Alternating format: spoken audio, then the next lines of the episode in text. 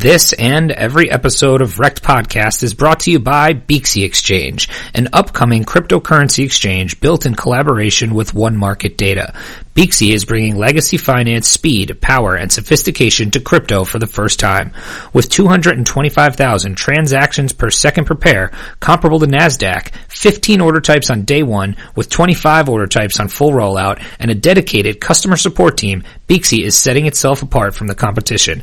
Check out Beaxy today at Beaxy.com and pre-register today at Beaxy.com slash registration to get your free Beaxy exchange tokens. That's Beaxy.com, B-E-A-X-Y dot com. Hi there, I'm Peter McCormack, and this is Wrecked.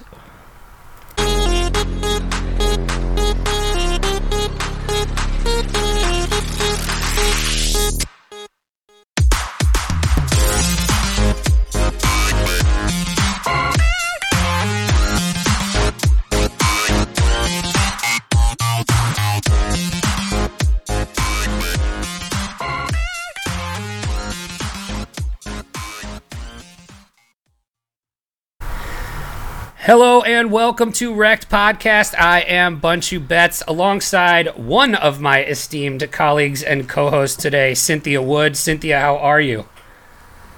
I'm sure everybody thought it was going to be Chamber, but it's me. It is Less Cynthia Canadian, more Chamber broad. is yeah, Chamber is can't join us today. Unfortunately, he is uh, gallivanting with the big wigs at his real nine to five job. So we are rolling solo today, but we have an excellent guest. Um, you definitely know him from Twitter and the What Bitcoin Did podcast. Peter McCormack, how are you, Peter? I'm very good, thank you. Thank you for having me on the show. I'm a big fan of what you guys do. Big fan of Cynthia as well. So uh, yeah, thank you. Uh, you you clearly are a big fan of Cynthia. So if you if if you know Peter uh, from Twitter, you've seen him uh, and his Ian Balina picture i that he carries around uh, to various places or hangs in his house.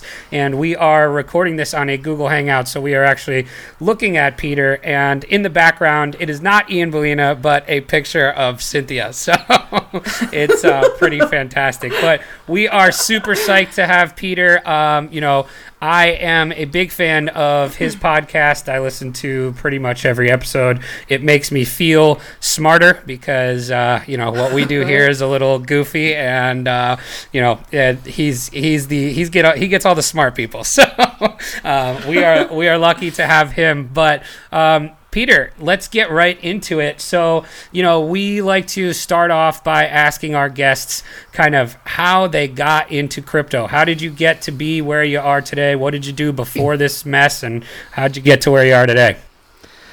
Well, that's a good question. I've uh, answered a few times now. Um, it, it happened over in two different times. So the first time was in 2013 when somebody introduced me to a website that was a bit like Amazon, but you could buy things that you usually had to meet somebody in the car park at Tesco's to buy. So, and you had to use Bitcoin to buy those things. So I was like, what? And I was like, okay, that's amazing. Um, so I used that website, bought some Bitcoin, and then it was about the time the price started to move in 13. So I then started trading Bitcoin CFDs on Plus 500, which is like a CFD platform. Very quickly made, at the time, what seemed like a lot of money. Probably over the space of a few weeks, made around twenty thousand pound. Very Oh quickly gosh. lost it. Yeah, but very quickly lost it again. We back then used to get these. Uh, I don't know if you knew it back then. We used to get these flash crashes. So Sure. yeah, and it'll be during the night while you're asleep. So you get a flash crash, margin called, a couple of grand gone. So it was kind of a bit like it was just a bit gambling.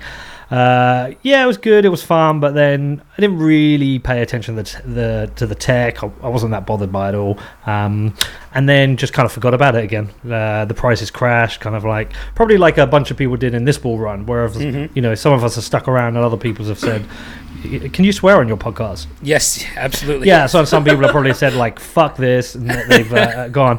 I was kind of like at the time, I was like "fuck this, this is stupid." Like forgot about it. Kind of kept an eye on the price. I remember like it just getting lower and lower, and I was thinking this thing's dead. And then kind of remember the price going kind of back up again. And then what happened is like you might have heard me tell this story, but like my mum got sick. Uh, My mum got cancer, and uh, chemo failed, everything failed, um, apart from like her own treatment of herself. Like she uh, went vegan and stopped drinking, apart from when, when she was with me. Um, and the last thing I was like, look, you might as well try CBD. I've read some good things about it. I've got a friend like he's ex Facebook who's now like a huge investor in um, different areas of the cannabis industry, and he was like, we should try it. So my dad was like, uh, okay, how do you do it? So I said, well, look, you can buy it with Bitcoin on these websites. Um, so I went onto Google, searched how to buy Bitcoin because I hadn't bought Bitcoin in like three years. Uh, Found Coinbase, found Coinbase, bought a Bitcoin. Bought the treatment. It was it was too late. Um, sadly, mum passed, and then I was kind of stuck at my dad's with nothing to do in like Ireland. It's the middle of nowhere, and went back on, transferred the Bitcoin back to Coinbase, and then kind of saw this Ethereum thing that I hadn't really noticed. So, kind of did some Google searching, like read about it. Um, I was out of work at the time as well. I used to have this advertising agency that had gone bust, uh, but I had some money left over, so I was like said to my dad, "Look, I'm going to stick some money into this Bitcoin thing." So I bought like I don't know, put five thousand pound in at the time. So I bought whatever number of bitcoins that was at the time, and then whatever was left over, I did bought like a whole number. Whatever was left over, I bought Ethereum, which was like at nine dollars. Hmm. Uh, Wow. So I bought something like yeah, I know it was ridiculous. I bought something like just eighty Ethereum or whatever it was, whatever the amount was. Um, and then um, proceeded over the next five six weeks to put up to twenty three thousand, which is about thirty two thousand dollars, um, and then just went on this wild ride. That's been like a two year journey now. Like a initially just buying a bunch of crap, um, not knowing what I'm doing, kind of figuring out. I think that was the best way to figure it out was to like buy everything and then you know proceeded to get more into the content and get away from the trading and there's lots of little stories in between. It's, uh, how's Sure. that? That's a that's an awesome story. So what um what kind of got you from all right, it's 2013, you really weren't into, you know, the tech of it all yet. Um to what was that turning point for you because, you know, with your podcast, you have, you know, some of the you do have some really technical uh, people on there, so it's definitely, you know, uh, something changed. What was it? I think it was having time. Um, so when the previous time, like in 2013, I'm trying to remember the exact dates, but um, like I had, I was uh, my advertising agency was like three years old or something, four years old. It was going Mhm. very well. You know, we were we were a team probably about 20 at that point. I, you know, I just I didn't really have time to look at it. Um, this time around, I, I wasn't working. I, you know, I'd taken a year, pretty much a year off. Um, you know, to spend time with my mum and various other things, you know, various other reasons. And uh, so I had time to look into it and read about it. And I just thought, I don't know, something about it just grabbed me. I thought this sounds a bit more interesting this time. Um, and yeah, decided just to look into the tech a bit more. It felt a bit kind of because I I worked through the first dot com boom. I don't know how old you guys are, but when that first happened, I worked through it, and I was like, this has a similar feel. I I, I disagree with that point now, but at the time, I was like, okay, this seems super interesting. There could be a like a whole new wave of like financial money. Sorry, um, Sure. technical technical money, and yeah, this is worth having a look at. Um, but I think my opinions like over those two years have changed dramatically just by being so close to it. Mhm. Yeah, I um you know, what do you think the biggest change has been for you because I think, you know, from the time listening to your stuff, uh you know, it seems like you've kind of gone from uh Bitcoin and then got yourself into all these altcoins and all that kind of stuff and now it seems like you've almost come full circle back around to, you know, sort of a Bitcoin maximalism. Yeah, I try to say I'm not a Bitcoin, Bitcoin maximalist. I, I, try- to say I'm more of a Bitcoin maximalist sympathizer. like, I totally get, I totally get why, uh, like, why maximalists are the way they are. Like, why they have their opinion. They've repeatedly watched people try to create blockchain-based things in the kind of shadow of uh, Bitcoin, but they're not Bitcoin for a number of reasons. They're not decentralized, or they have a leader, or they're trying to deliver some. Bull- they've just seen cycle after cycle of of these altcoin projects happen, and they've seen so many people get like wrecked from it and ruined from it.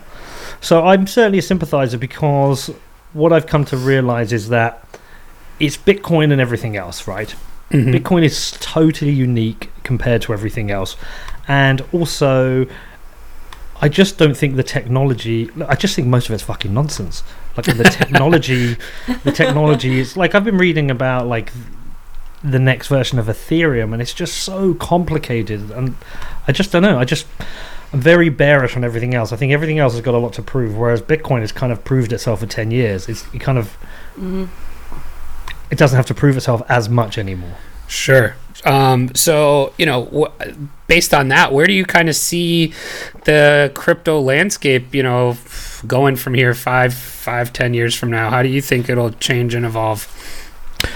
Great question. Um, well, it's hard to predict. I mean, I think Bitcoin will still be here, um, um, and will become stronger, and will become a uh, more important part of the global economy and uh, the financial system.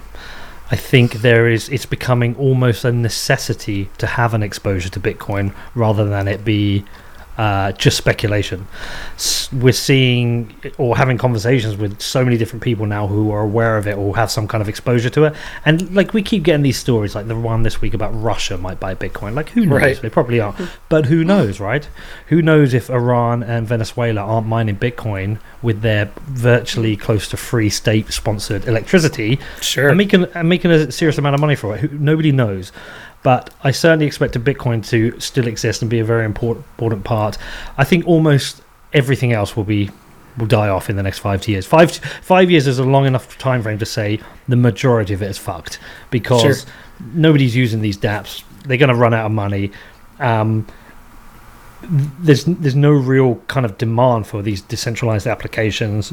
Nobody's really shipping anything. The stuff being shipped isn't usable. Um, so I think most of it will die off.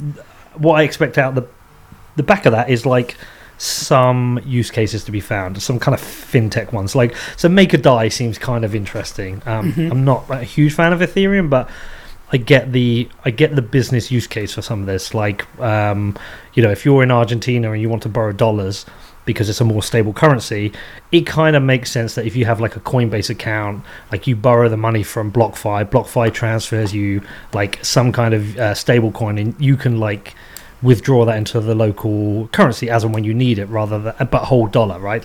Mhm. That I kind of get those use cases. Outside of that, I think there's so much to be proven. Um, you know, the, I mean, some of the most interesting or, or, or, or like the things with the most potential are something like Augur, and I've used it and I still don't get it.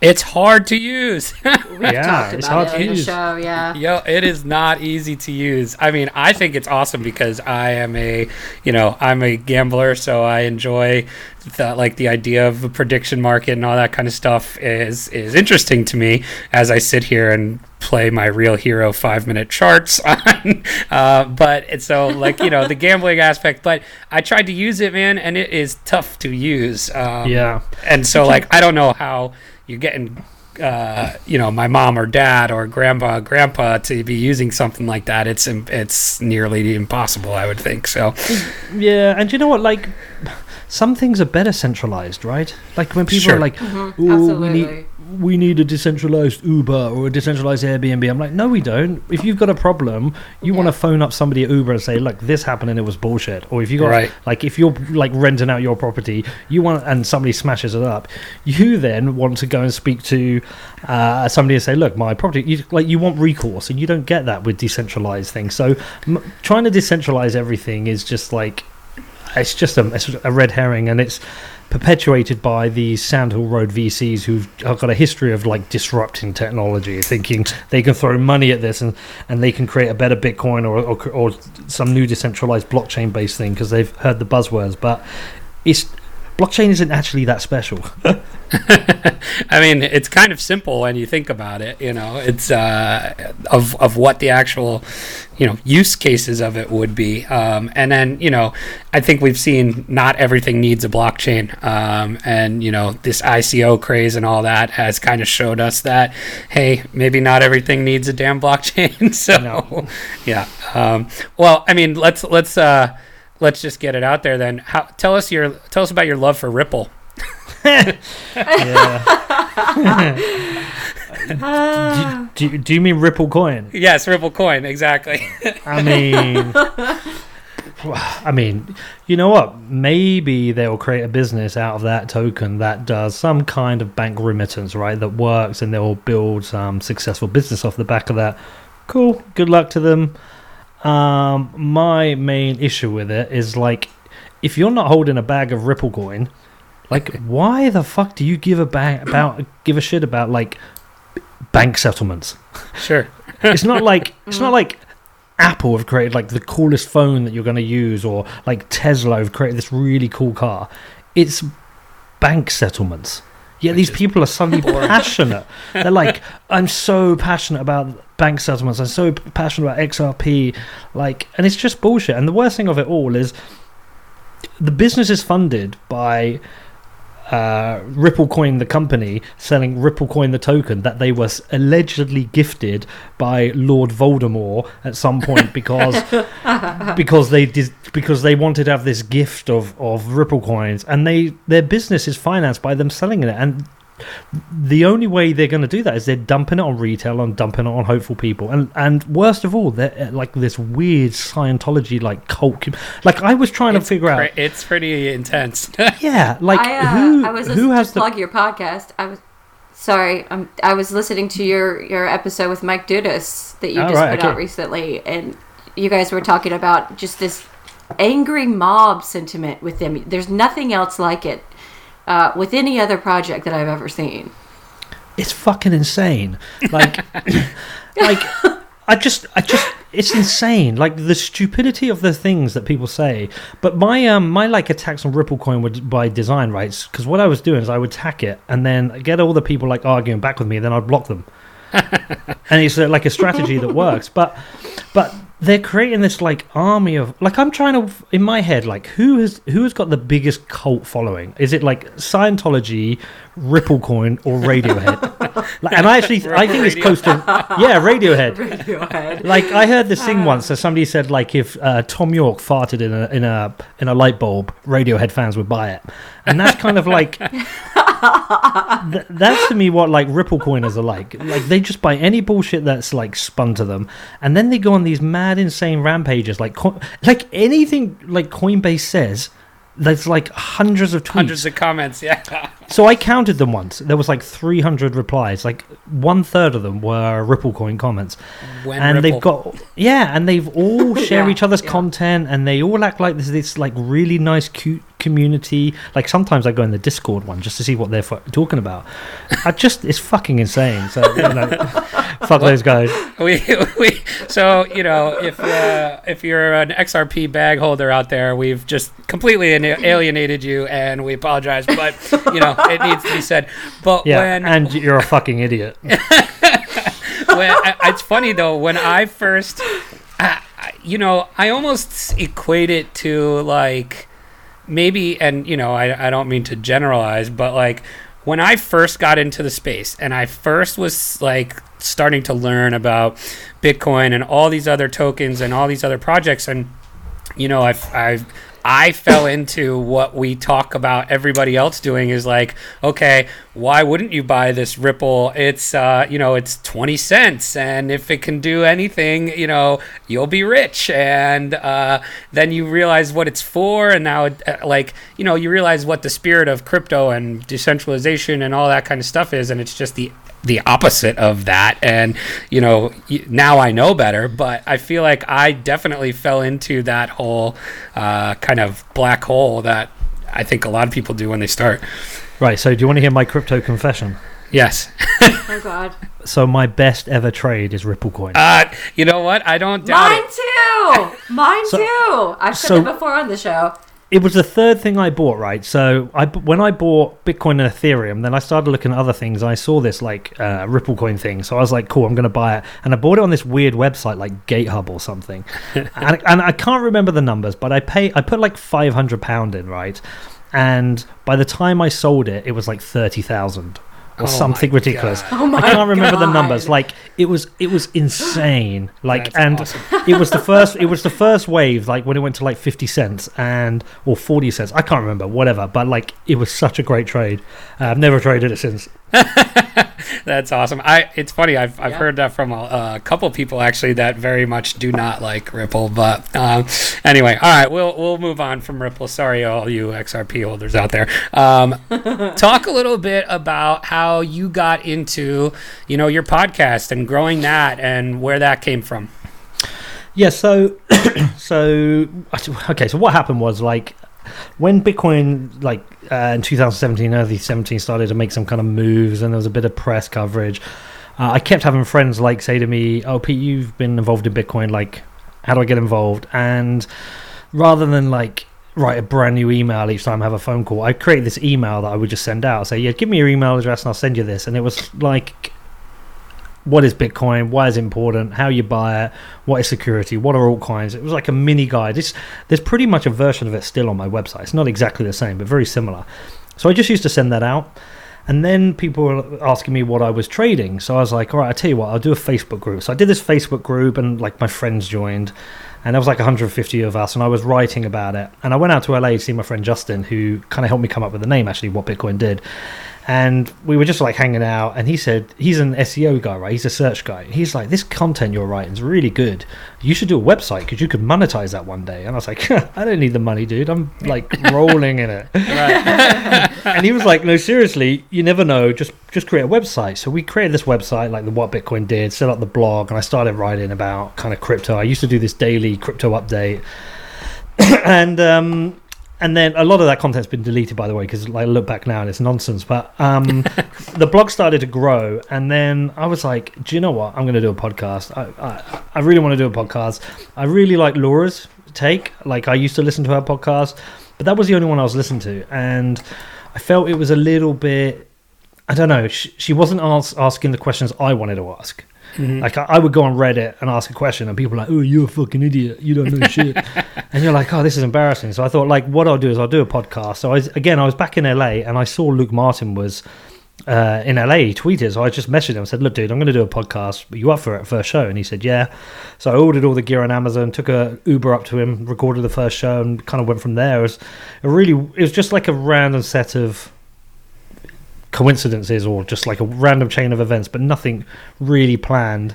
It wasn't until I got out into North Carolina when I interviewed Jameson Jameson Lopp, which was like episode three, um, that I was like, you know what? Actually, this is something I think I'm going to take serious.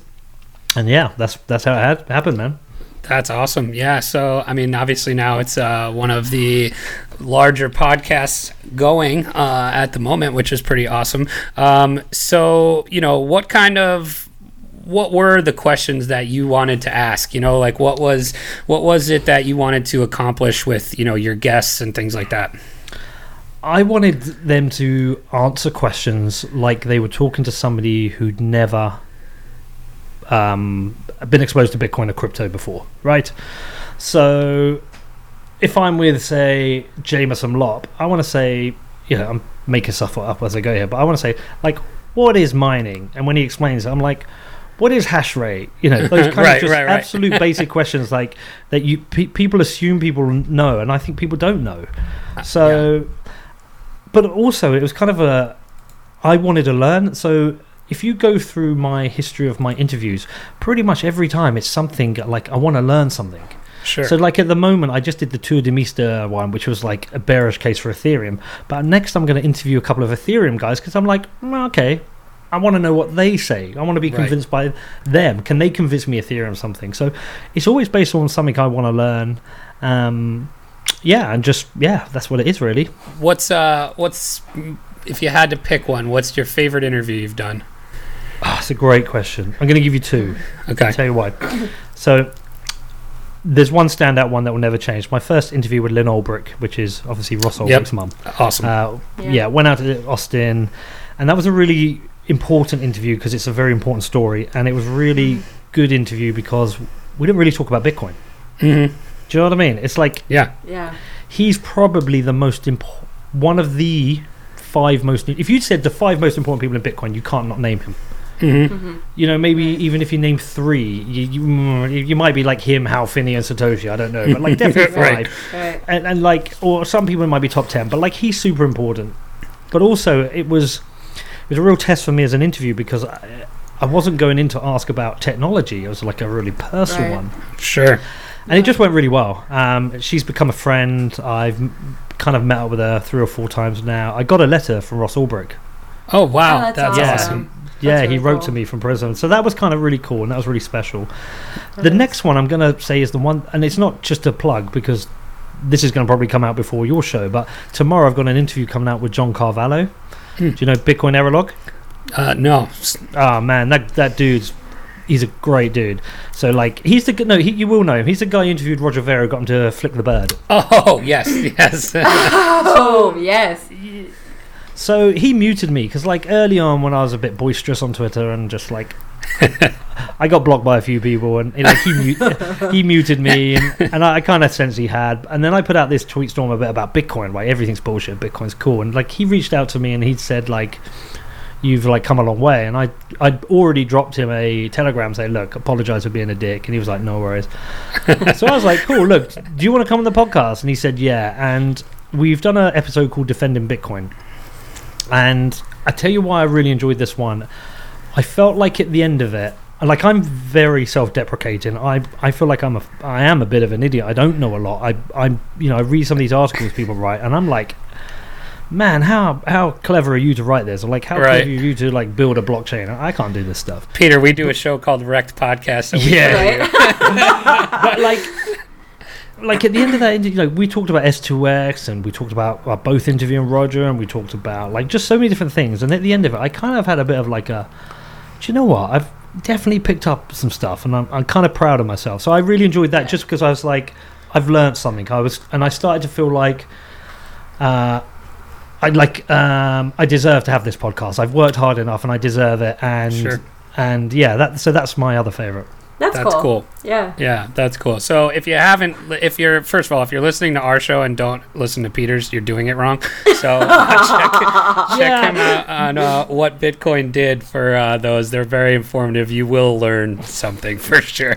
Yeah, but it's my, sure. mine isn't fun, right? Yours is a lot more fun. yeah, well, we have fun. Yeah, you know, it's uh, we, but you know, like both are needed. Is the uh, you know the opinion Yeah, I have sure. is you know we need to have fun and learn and uh, all. There's room for everybody. I think so. Well, do you know what? I think this this funny thing is, is there's so many podcasts, but like all the ones that rise up, rise up because they're doing something like different or important.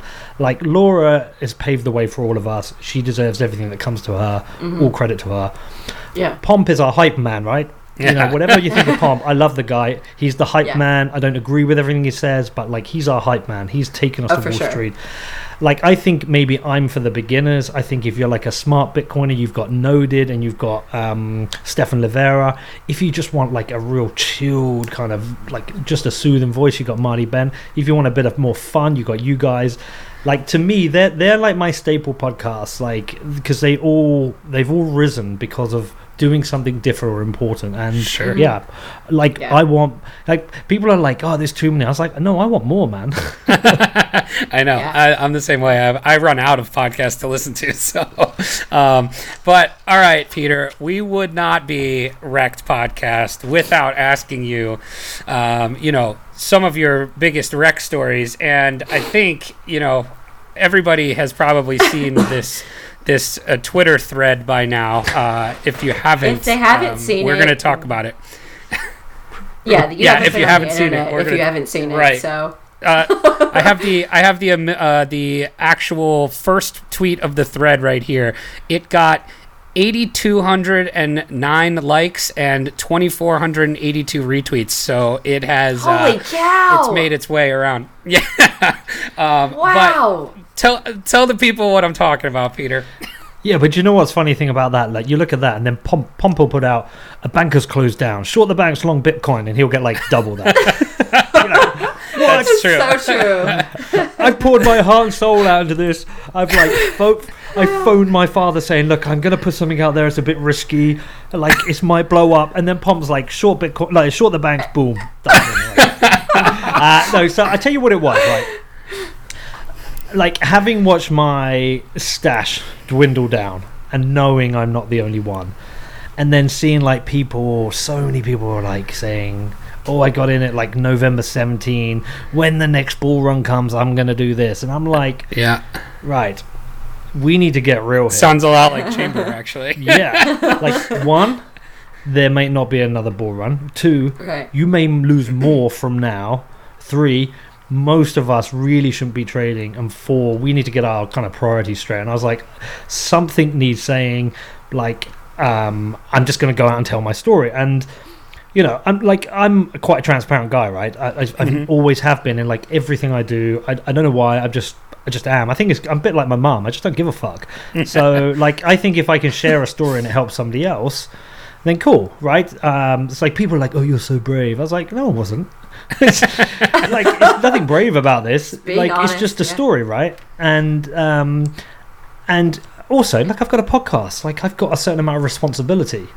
You know, I've before been very bullish and probably influenced people to get in and buy stuff. I need to be kind of equally responsible the other way around, right? And say, Right. so yeah, so I put it out there, and I expected like I expected it to get like a few retweets. I thought, you, you know, this might be one of my ones that gets like a, a thousand likes. You know, Right. I, I was prepared for that because I did have to think about, do I really want to put it out there? And then fucking hell, like it just blew up. And I had an article in the Guardian this weekend. I've had I BBC. saw that. Yeah, that's Yeah. crazy. Uh, do you know what the worst thing about that was? We did a. f- I, the only reason I did that is because they wanted a photo shoot, and in the photo shoot, one of the photos, I'm sat with the Ian Balina picture, and they didn't publish that one. Oh no! That's What? funny. Uh, but I've had the BBC get in touch today. I had Sky News get in touch, uh, but that was definitely a hit piece. Um, so I said no. The reason I did the Guardian one, it kind of they were allowing me to at least put a positive spin on it. Sure. Uh, but yeah, no, it blew up, and, and you know I'm not going to pretend it hasn't been good for the podcast. The podcast, like downloads, have gone up since. So like, sure. you know, I didn't do it for that, but but like I fully. I fully appreciate that if I tell a transparent story about my journey, it helps my podcast, it helps everyone else. So let's talk about the actual uh, tweets. So for anybody who doesn't hasn't seen it, let them know kind of what the whole context is there. Right. So, funny thing is, I've never actually told this thing as well, right? The numbers are slightly wrong. They're actually worse. Oh no. Oh god. Yeah. so, when I put it out there, I wanted to put it into dollars hmm so everyone understood. I put it out, so I translated my initial £23,000 into $32,000, but it didn't transfer the 1.2 million pounds. It was 1.2 million pounds, so whatever that is, like one point six million dollars. Oh God, yeah, Yeah. definitely. God. So it's like so much worse. Um, so yeah, I mean, just look, I I, I peaked uh, around December 17. Um, I was like, I I want five million. That's my goal. If I get five million, I'm done. I'm out. Um, I'm gonna set up a load of businesses. I've got all this capital. I can employ like my best mate. I bought like three three hundred and fifty thousand or whatever, three hundred thousand of mining gear. I don't know the numbers. Like paid fifty thousand to set that up you know, I got an office. I like I just did all this stuff, and then like spent a lot, and then it just market dropped, right? Mhm. But but what was costing me is every month I was having to pay mining bills for all my like s- seventy S9s and all my Dragon Mints, Oh and my god. because I was stuck in a contract. So like the thing just kind of got like I remember like when it dropped to nine hundred thousand pound, and then back, then it popped over a million, and then it. And then when I was at consensus, it dropped to like six hundred thousand. I was like, I think I should get out. Uh But I oh. was like, uh, you know, there were like three drops last year. It's going to come back, and then it's just, it's never come back. It's just got worse and worse and worse. Um, yeah, so I thought, look, it's important to tell the story, but like, it's a weird thing. I don't feel, I'm not bothered. Like, like I am bothered. That's a bullshit. Of course, I'm bothered. I wish I'd sold it. I wish I had the money in the bank, but like, I've never been upset about it. I've never like, it's, I've not got down about it. I'm just like, oh, okay, that was annoying. A bit like losing twenty pound. Like, ah, because I guess it, it was never it never felt like real money. It was. It's not like I had it. I put it in my bank, and then I blew it. Right. That's a different story. I feel like. And you came by Yeah. it so And- easily. Yeah, and you know, because I've got the, I think the podcast has done so well. Like, I feel so blessed by that because, uh, like, I'm a single dad. My son lives with me full time. Uh, my daughter's like half the time, and you know, it's expensive being a parent. And sure. and I can't go and get a job in Bedford because like there's no industry here. So I'd have to go to London, and I can't do that because I need to be here for my son. And I've now got this podcast that provides me a consistent, regular income each month.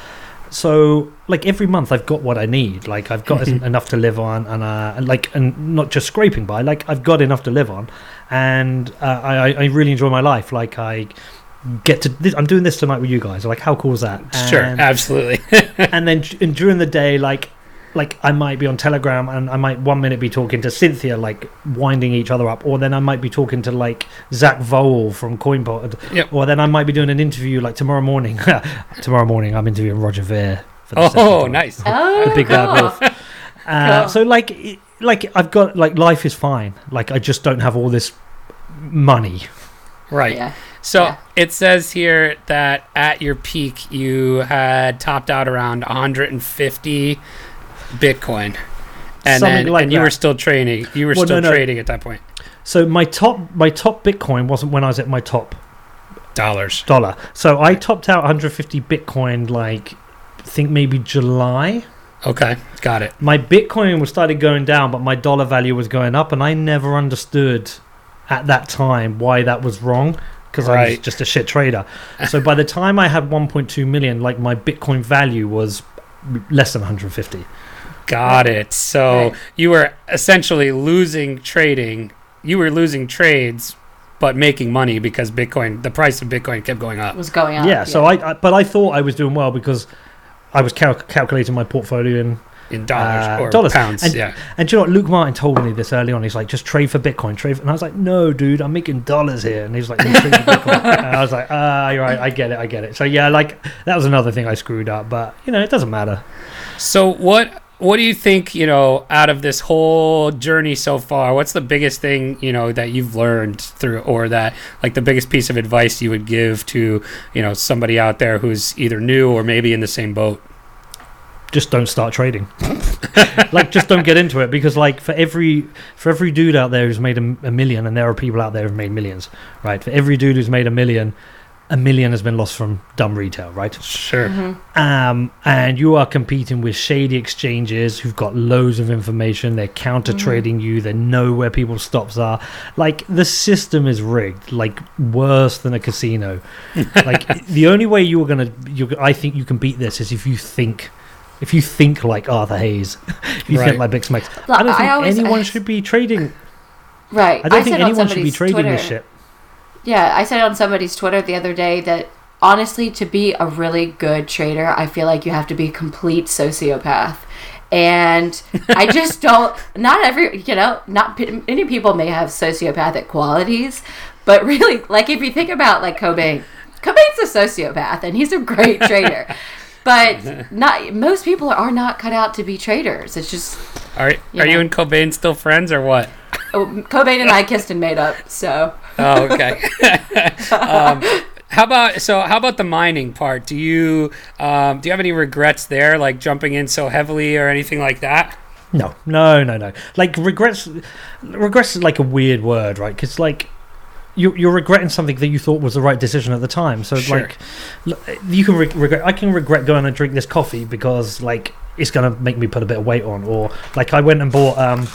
Do You, I went and bought a battered sausage on the way as well, and like I've like toyed with eating that, and I'm like I've already had, t- I already I already had two on the way, right? And I'm like, and I can regret that later because I've got a like a gut on me. Like, what's the point? You can't re- like regret's stupid, right? Sure. I ma- every Yeah. time I made the what I thought was the right decision at the time. I thought I'm going to get into this mining, make a bunch more money, you know, and I did uh, for a month, and then it like went to shit. And like, so what? I made a mistake. I think it's more important rather than to regret things. Is like just learn from things going forward. It's like I Sure. know now I'm not an ASIC miner, and I'm not going to do it again. I'm not cut out for it, and I shouldn't do it. Did you sell all your equipment, or do you still have it? Do, how did, I've got it uh, like it's so one set's switched off, not mining at the moment. The other set is, but it's it's so close to break even. Like I'm just like fuck it, we'll just hold out and see what happens. But sure. no, I don't have any regrets. And also, like for whatever in, in the long run, if I've contributed to the security of the Bitcoin network and lost some money, then True. I'm collateral damage for the benefit of Bitcoin, and I'll take that one on the chin. Yeah, sure. That's cool. But definitely an interesting story. Uh, also, just just tell people the. Uh, so, one of your goals was to buy the the Bedford football team. So I'm still going to do that one day, right? Do I wanna saw that the on your 2019 goals. yeah, no, like I'm going to buy that club. So they're so crap, and they won't cost anything, right? And the so last year when my portfolio hit 1.2 million, we made an inquiry to buy it. Me and my friend Tom. Really? Because yeah, you could buy them. You would have been able to buy them for like for nothing, but you would have to invest money in. But we thought just it would be fun. Let's Yeah. liquidate and do it. And if they'd have said yes, we probably I probably wouldn't have been in this position because I would have liquidated the money to do it, right? Sure. Uh, Interesting. w- yeah, like even though I had the goal to get to five million, well, I probably would have liquidated half of it, but whatever, who knows? Interesting thing. So this thing went out in the Guardian this weekend, right? Some Mhm. girl got in touch with me on Facebook who I knew from school days, and she was like, "I work at Bedford Town. If you can buy it, like the the current owners are rubbish." And I was like, "Yeah, no, I'm I'm gonna buy it." So like. I've got a, I've got a plan. Uh, you know, I've got ideas. Like, I'm one thing I know how to do. I know how to set up businesses and make money, right? So I know how to do that. So I'm gonna like have a go, and hopefully one day I can do it. And uh, yeah, that's that's been the childhood dream. Cool. That's uh, that's awesome. I always said that if I like, you know, had hit the lottery or any any huge sum of money, I would buy like a major league baseball team or something. So I, Who- I who's feel your you team? there. Uh, I'm a Yankee fan. I'm, I'm, you know, from New York, New Jersey area, so uh, I grew up a Yankee fan. But uh, that was always my, my dream too. But you need a lot more than five million dollars to buy the Yankees. So, um, So I'm a Dodgers fan. okay, got it. That I mean, you might So be looking one- at Bryce Harper this year. well, I don't know much about baseball, but when I was out in LA, all those uh, like those trips I kept telling you about, I was there when they were in the playoffs, and Oh, I yeah. went to the game where Justin, what's the guy with the big beard, Justin Turner, Yep. where he hit the walk off home run, Oh, that's cool game. and I was like, okay, you've got me. Now I you've get got it. Me yeah, now I get it. This is cool. this is why you watch like 150 games, games, for this yeah, yeah, for this one games. moment. Exactly. awesome, man. Well, I we really appreciate you sharing all those stories with us. Um, we will move on to a couple of items in the news.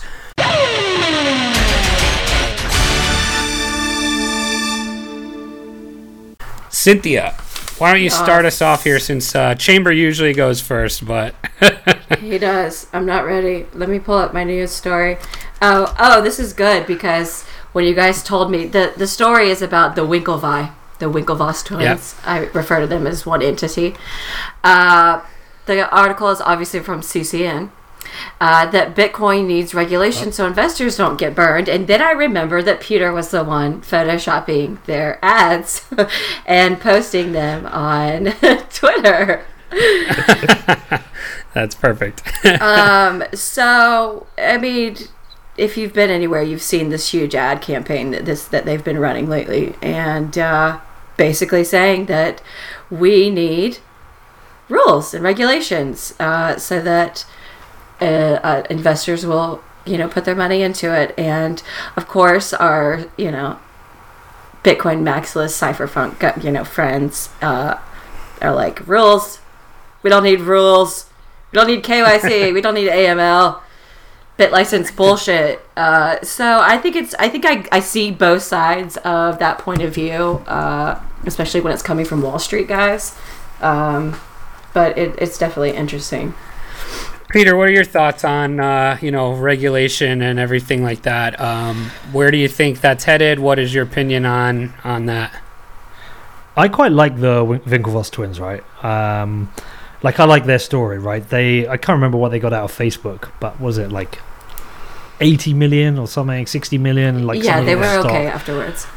Be- because they came up with uh, like this crap idea, Harvard Connect, which would never have been Facebook. Like it would never have been Facebook. It would have been like a message board or some crap. It it stuck. I mean, it was called Harvard Connect, right? But you know what? They did their and they made their money, and they were always going to be successful dudes, always. And they are rowers, and they are Harvard, and they are obviously going to be stat- status or status, whatever you call them. They're obviously going to be status, and they're obviously going to toe the line, and and they're going to go to dinner with regulators. I get that, right? Cool. Do what you want to do. Uh, your crypto needs rules. Fuck off. But like, it's just like just fuck off. It just fundamentally is entirely wrong for me as an ad campaign. Like, I get why they've done it, and loads of people are going to say this is highly successful, but fuck off. That's, I've got no. I just, I just think, ugh, ugh. It's just like this is not the message. This makes our message harder, right? Right. when when Well, when you're I feel trying like to this is explain exactly what crypto isn't about. You know, that's the opposite Yeah. of what of what Bitcoin is about. And the problem I've got with it is like, in some ways they're rule they're right. Crypto needs rules, right? But let's Mhm. put crypto over there and have Bitcoin over here. And Bitcoin is about about the problem with rules. And when you're trying to explain to people what Bitcoin is and why it's so important, it's because of the rules. It's because of the way governments print money. It's because of Exactly. uh, people living under authoritarian regimes. For me, the message shouldn't be about that. And you know, I interviewed, like I mentioned, you, I got John Carvalho, and he said that his fear is that all these institutions come in, and you're going to get someone like um, Goldman, uh, um, like J.P. Morgan, ending up with a huge Bitcoin stash and uh, ending up controlling the price, and that's his fear, and I'm kind of with him now. Yeah, I would agree there for sure. Um, yeah, I tend to agree with you there. I think uh, the idea to you know regulate crypto but keep Bitcoin separate is an interesting one for sure. Um, but and I also agree with Cynthia. It's the the opposite of kind of what the the movement and all that kind of stuff is about. Um, but we will go to our next news story. This one is just a straight up wrecked news story. The South African national cricket team falls for a Bitcoin Twitter scam. So, uh, the South African, the South African national Twitter team, uh, I get it looks like I don't know if they fell for the. Uh, they didn't specifically fall for it, so the title is a little uh, misleading. But the it looks like the account was hacked. Uh, so this team has more than a million followers, and the Twitter account of their team, a verified Twitter account, was hacked. And they put out a tweet um, that says, you know, the official CSA, which is the Cricket South Africa, is partnering with Luno Money for the first South African Bitcoin lottery. And it says, simply send 0.01 BTC to this address, and Oh, you'll be entered into the lottery for 20 Bitcoin. Um, and the lottery closes at January uh, January 10th, and so um, they. It, it sounds like they got some a lot lots and lots of people fell for it. So um, they it says as much as maybe hundred and seventy thousand dollars worth of Bitcoin was sent to whatever address that is. Um, My and they were so then they came back and tweeted out that you know they were hacked and they apologized and all that stuff. But you know you're seeing more and more of these twitter things that actually look legit. Uh, you know we saw the one with elon musk and the official g suite account and stuff. So uh, you know the message is going to be the same. Don't be careful. Don't fall for that stupid shit. Um, twitter uh, yeah peter you ever been uh, you ever been scammed like that Uh, not li- not like that. The only one I got uh, done on was the Confido, like um like a project. I bought their token. I put twenty five thousand pound into it. Oh. project. Yeah, project. Dis- yeah, but it, remember at the time I was rich. right right right I was like, uh, wh- whatever, twenty five grand. yeah. You win some, you lose some. Fucking genius over here is a milli- millionaire. Uh, yeah. Could do with that 25 grand right now. Uh, but you know, what like that happened. Um, but this is just why we need education. Um, and like also, it's another reason why it'd be so much easier if everything was just kind of Bitcoin. yeah You know, it'd be one thing you've got to teach people. Um, I, I don't know, Peter. It sounds like you're a Bitcoin maximalist. I'm a Bitcoin Maximus sympathizer. I'm starting to hear it. Um, but so that's gonna do it for our news segment. We are going to do a couple more fun things here with Peter really quickly. Uh, we're gonna get him into rapid fire.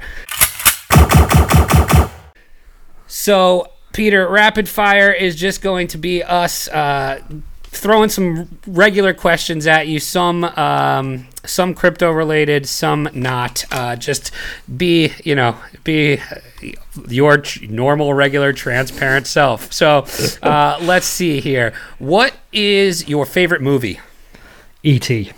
E.T. Interesting. Oh, that's a. Uh, I don't think we've ever gotten that one answered. Um, how about this one? This is my favorite one to ask people, and we get a whole bunch of different uh, answers. What would be your go-to karaoke song? Kris Kross jump. That's a solid one. You know, so we interview a lot of people, and some some are like, "Yeah, man, I don't karaoke," uh, and then some you're very surprised at uh, the their answers. Uh, I think my my most uh, the one I talk about all the time was Charlie Shrem, who uh, his go-to song was Linkin Park song, and he goes to do karaoke every Saturday. And I was like, wow, that blows my mind. Man, so I, I don't need the auto cue for jump. you you got it. You got the whole I thing. got it. That's Yeah. awesome. Um, how about? Let's see. I feel like you've uh, traveled lately in the past year or so pretty often. But what is a place that would be on your travel bucket list? French Polynesia. Mm, that's a good one. How about? Uh, how about what was growing up? What was your dream job? Oh, my dream job growing up. Uh, I wanted to work in the music industry. Cool. You Yeah, wanted I to wanted- represent Kris Kross. Well, no, listen. So it's funny. It's all come full circle. I had a fanzine, like a metal fanzine, when I was like fourteen. Really? So- yeah. So I interviewed like Korn and Slayer and Pantera. Oh my and- gosh. Yeah. So the whole thing's come full circle, and then I did like work experience at record companies. I wanted to work in A and R. I wanted to discover the bands. That's cool. That's very cool. So what uh what would be your favorite I I think I I'm not sure if this was you that was tweeting this. The uh were you the one tweeting about the albums this weekend? Yeah, like flawless albums. Yeah, so okay, what was on your list? Well, so these are flawless albums, but they aren't necessarily my favorite albums, right? These are albums where I think there's not a single filler. So I had Ap- Appetite for Destruction by Guns N' Roses, uh, Rage Against the Machine, Rage Against Uh, the yep. Machine, Mhm. uh, Urban Discipline by Biohazard, which is my like far out one, uh, Back in Black by Back to Black by Amy Winehouse, and I can't remember what the last one I put was. Oh, Eminem Marshall Mathers LP. Oh, that's a great one. I, That's I was a like fantastic one. That's one of my favorites. I was like 13 running around the streets of Illinois like rapping. But you know, uh, but Thought it was so cool. But you know what the thing is like with those albums, they're all albums I, I, I genuinely would listen to ev- every single track and never forward it. Um, and then people Yeah. were throwing out examples like p- someone would say like Pearl Jam 10, which Yeah. is a phenomenal album. Like in some Oh, ways it it's better than some of one. those albums. But the track Deep should never have made the cut. It's like the let down track, and therefore, like I get to deep and I switch off ten, and so it's uh, that was the point. And then I think people confuse this with saying, "Well, here's my favorite album." What's but your it was meant to favorite be album? Sure. flawless albums. And then, you know, one of the great things out of that is like I was at the gym today and I was listening to Tool because I was like, shit, I haven't listened to like people were saying Tool. I was like, I haven't listened to them in ages. But So what is your favorite album then? oh man, so hard. so hard. Do you know what? Like, I would go Alice in Chains Unplugged. Okay, that's a good one. Yeah. Yeah, That is there a you good go. one. Yeah, All right, That's, so- um, yeah. And that's the that's the beauty of these rapid fire segments. We get to let, give the audience a little peek into you know who you are besides the Bitcoin. Uh, what was what was the what was your favorite altcoin you've ever owned? Hmm. That's a tough one because I think I really like at the time I really liked Dash. When I first got Dash, I was like, I really like Dash. I don't know why, uh, but I think right now I'd have to just say Monero because it's the only altcoin I own outside of Bitcoin. Yeah. Uh, that's the so. Uh, side note, then, uh, what's your take on privacy coins and that whole segment? I think it's important. I think it privacy will come to Bitcoin and then it will be irrelevant everywhere else. Um, like privacy coins only have a value if you want to do something. So say you want to use some uh, do some quasi legal transaction, then you probably want to use Monero. But as soon as it comes to Bitcoin, they become irrelevant. That's yeah, that's interesting. So, what's the privacy? What's the privacy avenue for Bitcoin? I'm not too familiar with. There's different. There's different. Uh, people want on chain. I think. I think. I think you get a lot of privacy in Lightning Network. Hmm. Like I haven't looked enough into it, but from what I understand, is you get a lot of privacy in Lightning Network because I don't think people like Chainalysis can analyze and follow the transactions like they could, can do on Bitcoin because it's a public blockchain. Sure. I think. I think. I quite like the idea of uh, the Bitcoin base chain being uh, transparent. You can verify the 21 million coins, and I quite like the thought of uh, privacy being kind of maybe on a side chain. cool. But I- there's a I- long way to go on this. Like we've got, you know, this is probably going to be the next big thing for Bitcoin. Right. I I was listening to your show and I've heard a couple of people say that this is probably going to be you know the next big Bitcoin war, about like the scaling debate and everything like that. And uh, yeah, I think there'll be a lot of deep discussion about it, but I, I don't see a split coming. It's, I don't think it's like it's going to divide and create new coins because of it. like it did with the scaling Yeah. debate, Right. right? Yeah. Uh, all right, back to back to the fun. Uh, who, who would you rather take financial advice from, Ian Balina or Carlos Matos? Ian, Ian Balina, man. Ian, Ian's my boy. And and uh, okay, last one here. Who's better looking, you or Cody Vargas? I mean, I'm I'm not going to throw my boy under the bus, am I? I think we're equally good looking. I think you can swap uh, us out. The the, uh, the picture of you two together was uh, where was Do you it? know the story? No, I don't. Ah, listen, so funny. it's so funny, right? So this was at World CryptoCon in Vegas. Okay, right? that's what I thought. Yeah. like the worst conference ever. But like loads of people going that I knew, and I was meeting up with Lynn. Anyway, so I'm at this conference, and it must have been four or five times people are coming to me and go, "All right, Cody." I'm like, uh, I'm, I'm, "I'm not Cody, I'm Peter." And like it just kept happening. And then Crypto Wendy organised this party for my birthday. Like it was Mhm. my th- uh, 40th. She organised a party, and I'm at this table, and I can't remember who it was. Maybe it was Goddess or someone came up to me, and she's like, "All right, Cody." I'm like, "I'm not Cody," and she goes, "Oh no, look, there's Cody." and it, it was Cody. I've never met the guy, and I'm like, "All right, you're Cody." It's like, "Yeah." I was like, "Dude, everyone keeps saying to me, hi, Cody," and I think I know why. It's like, "Dude, everyone keeps saying to me, hi, Pete." That's so funny. That's pretty funny. Um, you just brought up crypto, uh, Wendy. We've had her on the podcast. I definitely, I want to just uh, shout her out. She was, uh, you know, she was getting some flack on Twitter this weekend from, uh, you know, some some unnecessary flack, in my opinion. So, um, Yeah. you know, I just want to, you know, make the point to say uh, that. I, you know, we appreciate everything We that she love does. Same with yeah, same with you know Shil Nye and everybody was kind of getting on their backs this weekend, and I was like, just give it a Well, fucking the last rest, conference that I went to was Voice of Blockchain, and I spent a lot of time with both Nye and Wendy. And they honestly both, especially Wendy, just because I hung out with her more, Wendy is such a down to earth, just great person. And Nye, uh, you know, I don't know him as well, but I did spend time with him, and he also honestly just is. He, he's a, he's like our mini pomp, like our positive vibes. You know, just he's a good guy, and you know I've gotten flack before too. It just kind of comes with the territory, and Well, Uh, but yeah. listen, I've I've met both of them. I've hung out with Nye a few times. I, like he's hung out with my kids in LA. Like I don't agree with Nye on the majority of his views on crypto, right? Sure. And I don't agree with, agree with Wendy, right? But that doesn't make them bad humans. I don't Correct. agree with some people on their politics, right? But it doesn't Sure. make Right. them bad humans.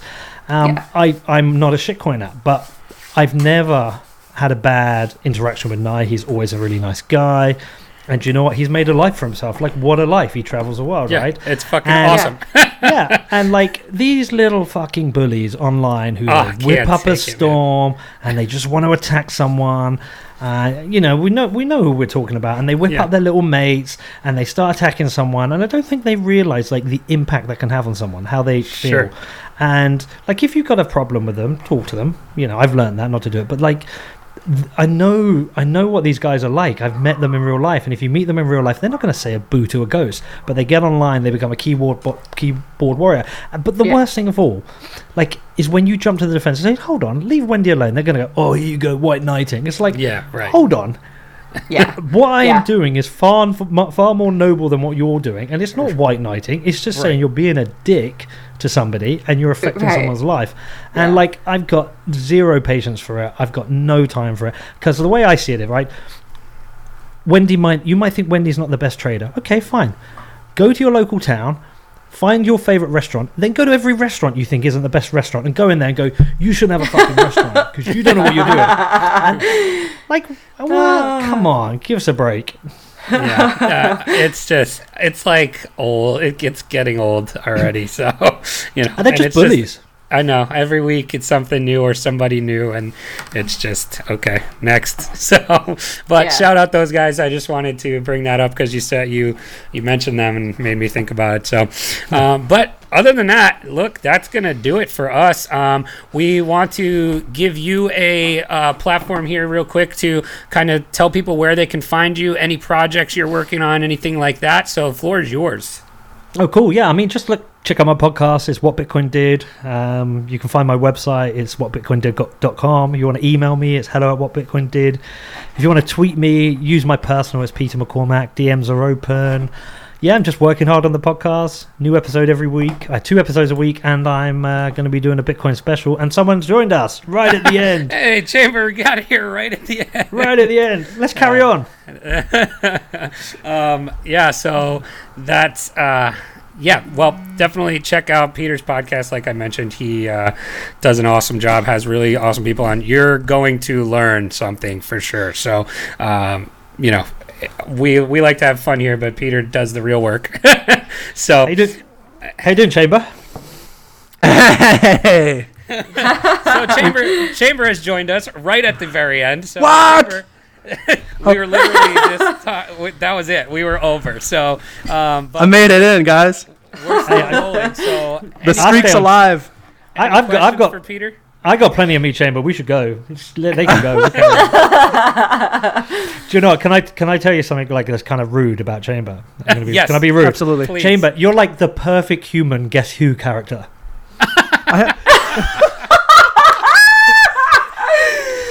Oh, Please go God. on. I, I need I need you- elaboration you've on got, that. You've because you've got everything. You know, like I you do know have when everything. you say, You're right.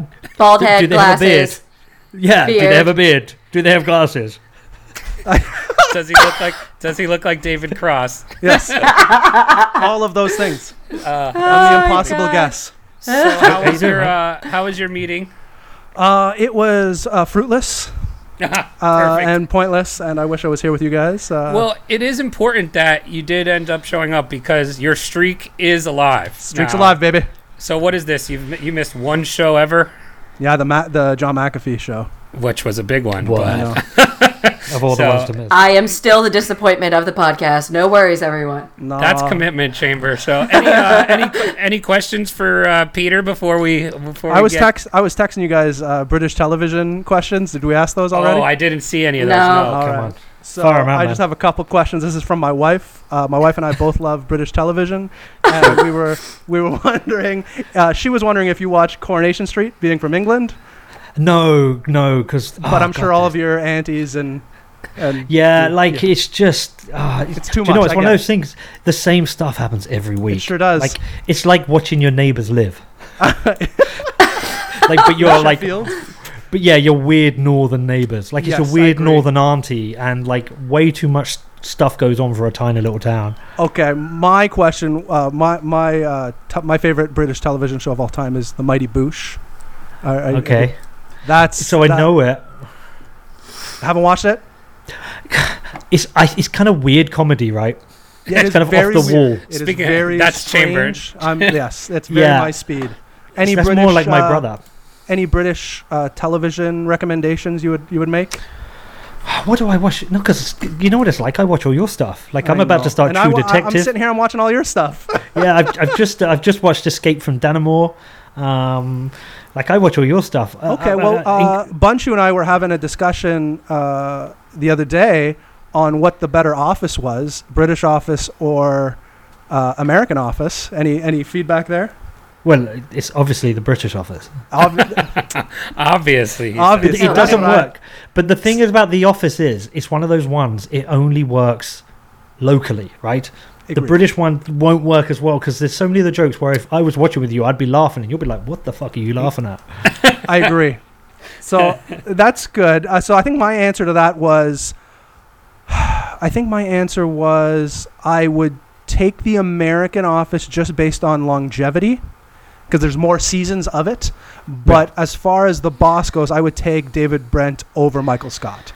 But you, like oh. you're Americans. You milk the shit out of I'm everything. Canadian. Gonna. I'm kind of in between. Oh. I'm the hybrid of the group. It's kind of it's kind of the same thing though, right? I, I feel we're shunned by both. Uh, yeah, you right, exactly. You're just the only difference is you sweat maple syrup.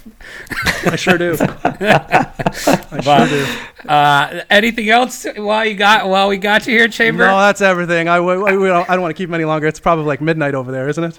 It's like half ten, but it's cool, man. I love this. It's like it's probably my favorite one I've ever done. Oh yeah, high praise. Look at that. Yeah, That's loved it. awesome. So, um, anyway, yeah, it, like I said, um, find Peter at whatbitcoindid.com and uh, listen to his podcast. Any uh, teasers for who you got coming up next? Um, well, John Carvalho's out tomorrow.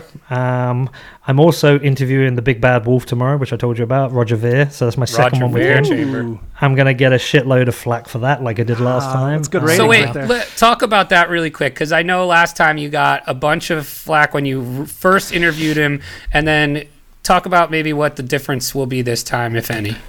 Well, the, my view is I'll always it's my platform. I'll interview whoever I want. But people, when the people say this thing, oh, you're giving Roger a platform for his nonsense. It's like nobody is going to listen to my interview with him and then be converted, right? Right. No one is. But everyone can learn with knowledge. And like when I went out to interview, and like I, f- I flew to Japan to do it, right? I spent like three thousand pounds to do that interview, That's and crazy. I went because I I was pretty sure I was a small blocker, but I wasn't 100% convinced. And I wanted to meet the guy, I wanted to look him in the eye, and I wanted to just have the chat with him. And I'm glad I did it. I don't regret it. Anyone says I'm giving him a platform is ridiculous. Like, like I always say, well, what about Louis Theroux? Is he giving a platform to racists and Right. blah? It's just such nonsense. And look, I'll interview him again, and I'll get a load of flack for it again. But the the reason I want to interview him this time is like so much has happened, mm-hmm. and he's been hit with his own contentious fork. Right? I want to see mm. what his view is because if he doesn't now have sympathy for his the people on the end of his own decisions, then he's a hypocrite. So I want to have that conversation with him. I want to catch up with him. I want to talk to him about Ross because you know we both um, we both been a supporter of Ross and the family. Yeah, so that's coming up. I've got uh, I've got a potential mega one coming up. Uh, that uh, I'll, I'll tell you when the uh, when the mic stop rolling. That's Awesome. exciting. That's cool. But again, thank you so much, Peter. We've had a blast having you on, and um, we really appreciate your time. Uh, go listen. He, it's his stuff's awesome. But um, other than that, you know, don't forget to please give us a rate and a five star review if you like what we're doing. Um, it h- helps a lot, goes a long way. And um, you know, if you are into the nonsense you're hearing and want to come hang out with us, join our Telegram group, t.me rect underscore podcast, and uh, follow us on Twitter at rect underscore podcast as Uh, well. Bunch of, I just wanted to hop in here. Did we talk about uh, the other thing we were working on earlier this week? Uh, no, I don't, because I don't know what you're talking about. So, The uh, the the Patreon page. Did we? Discuss oh no, I did it. Go ahead. Okay. That's yours. All right. So yeah, if you want to contribute as a patron on Patreon, uh, we'll make we we've created the site and we're we're gonna make that live. Uh, I guess as of Tuesday morning. Yep, probably tomorrow. Yeah. So check there out. Check that out. We have uh, four different tiers you can participate in. Um, you know, uh, it'll it'll help us obviously uh, create better content for you guys. Um, you know, it's it's it's as we've found out over the few last few months. Uh, it does take a lot to uh, to put a quality show together, so that that'll go towards that. So uh, we'll post that with the with the show tomorrow on Twitter, and we'll post it on our Telegram and all that fun stuff. Ah, I totally forgot. Thank God you were here. Look at that. but anyway, so yeah, we'll we'll shoot out all the details to that, and please consider it. Um, you know, it does go a long way to uh, help support the show, and uh, you know, we it- we have some costs that we incur doing this. So, um, but other than that, mostly legal costs. yeah, yeah, mostly legal costs. Chambers says Chamber just says whatever he I'm a live wire. and, yeah, he, he's a walking lawsuit. So anyway, but other than that, for Chamber and Cynthia, who has now dropped, we just swapped you. Uh, Nice. I've never seen you two in the same room. So Upgrade. and thank you again for uh, joining us, Peter. Um, any last words, Peter? No, look, thank you for having me. I like absolutely love this, guys. Anytime you want me back, I would. It'd be more than a pleasure. Cool. Thank you very terrific. much. And as always, until next time, don't get wrecked, and that is financial advice.